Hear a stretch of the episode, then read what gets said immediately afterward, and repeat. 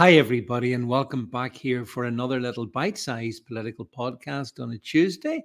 And this one, as always, is sponsored by Quantum Hypno, my good friends. So thank you so much to them. And I want to chat to you guys about uh, Measles Mary. And who is Measles Mary? Well, we're going to get to that in a second. Uh, I'm sure you've all heard of Typhoid Mary, but we're going to talk about Measles Mary. And what's this all about?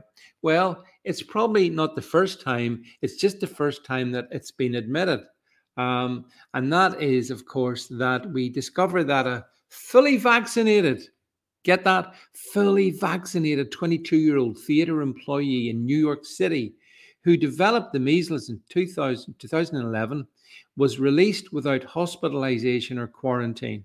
Yeah, so fully jabbed with the uh, MMR jab but she got measles anyway.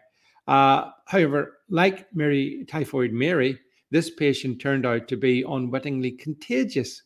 Ultimately, it is suggested, at any rate, she transmitted the measles to four other people. According to a recent report in Clinical Infectious Diseases, the tracked symptoms in the 88 people with whom measles Mary interacted while she was sick. Surprisingly, or not as the case may be, two of these secondary patients also had been fully vaccinated. And although the other two had no record of receiving the vaccine, they both showed signs of previous measles exposure that we should have conferred immunity. In other words, my friends, and this is the punchline, it's vaccine failure everywhere.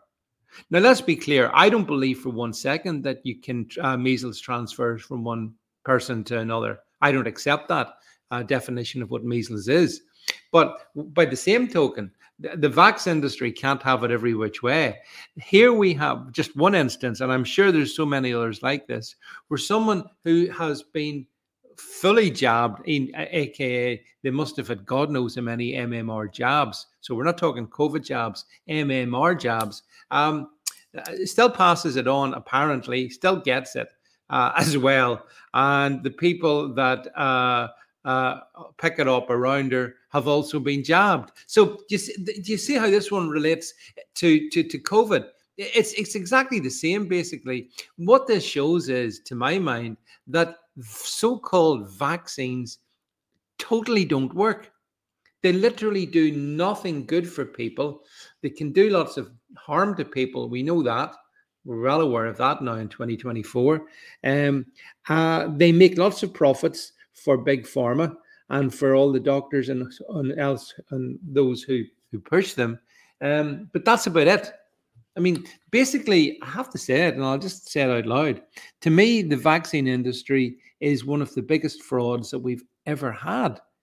I mean, it's and it's not just COVID; it's MMR, it's you name it, you name it. I mean, the the essence of the whole kind of vaccine theory to me is so fundamentally flawed that it doesn't surprise me that people who get jobs then catch the thing that they're jabbed against. That doesn't surprise me at all because I think the presumption that a vaccine confers some degree of immunity is fundamentally wrong. That's not how vaccines operate. It's certainly not how the human body operates, but it's most definitely how the mythology around it uh, operates. So, this is the myth that you've been asked to buy into. But I don't buy into the whole vax industry in, in any regard. I mean, when I started all this journey back with you in 2020, I used to say that, as you know, look, I was no problem with vaccines, but it was just the so called COVID treatment that I had a problem with. But I've changed since then. I mean, I've moved on. Uh, I now see that all vaccines are basically fake. I think they're the thing that they're trying to inoculate you against uh, may have nothing to do with the so called vaccine. And so it doesn't work. So it sort of stands to reason that some people who are being inoculated catch whatever it is because they were going to have it anyway. In other words, the vaccine is completely and utterly irrelevant. MMR vaccine, COVID 19 vaccine, you name it. You tell me a vaccine that you, th- flu vaccine, you want to talk about the flu vaccine? It's another one. So it's almost like in the last century or so, there's this massive uh, vaccine industrial complex has been built up and it's extremely wealthy. It makes vast amounts of money. peddling these uh, snake oil, which people allow to be injected into them.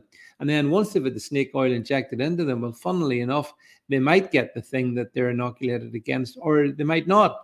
But by the same token, people who never get vaccinated against it may similarly catch it or not.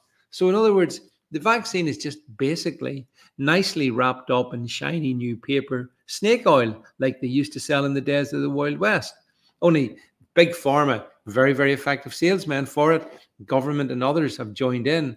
And so we've got this whole complex now over surrounding us and telling people that um, don't worry about it, roll up your sleeve and we'll stick something in your arm. And uh, well, it, it, might do you some good, it might not. And by the same token, if you never took it, it might uh, you, you might catch a thing and you might not.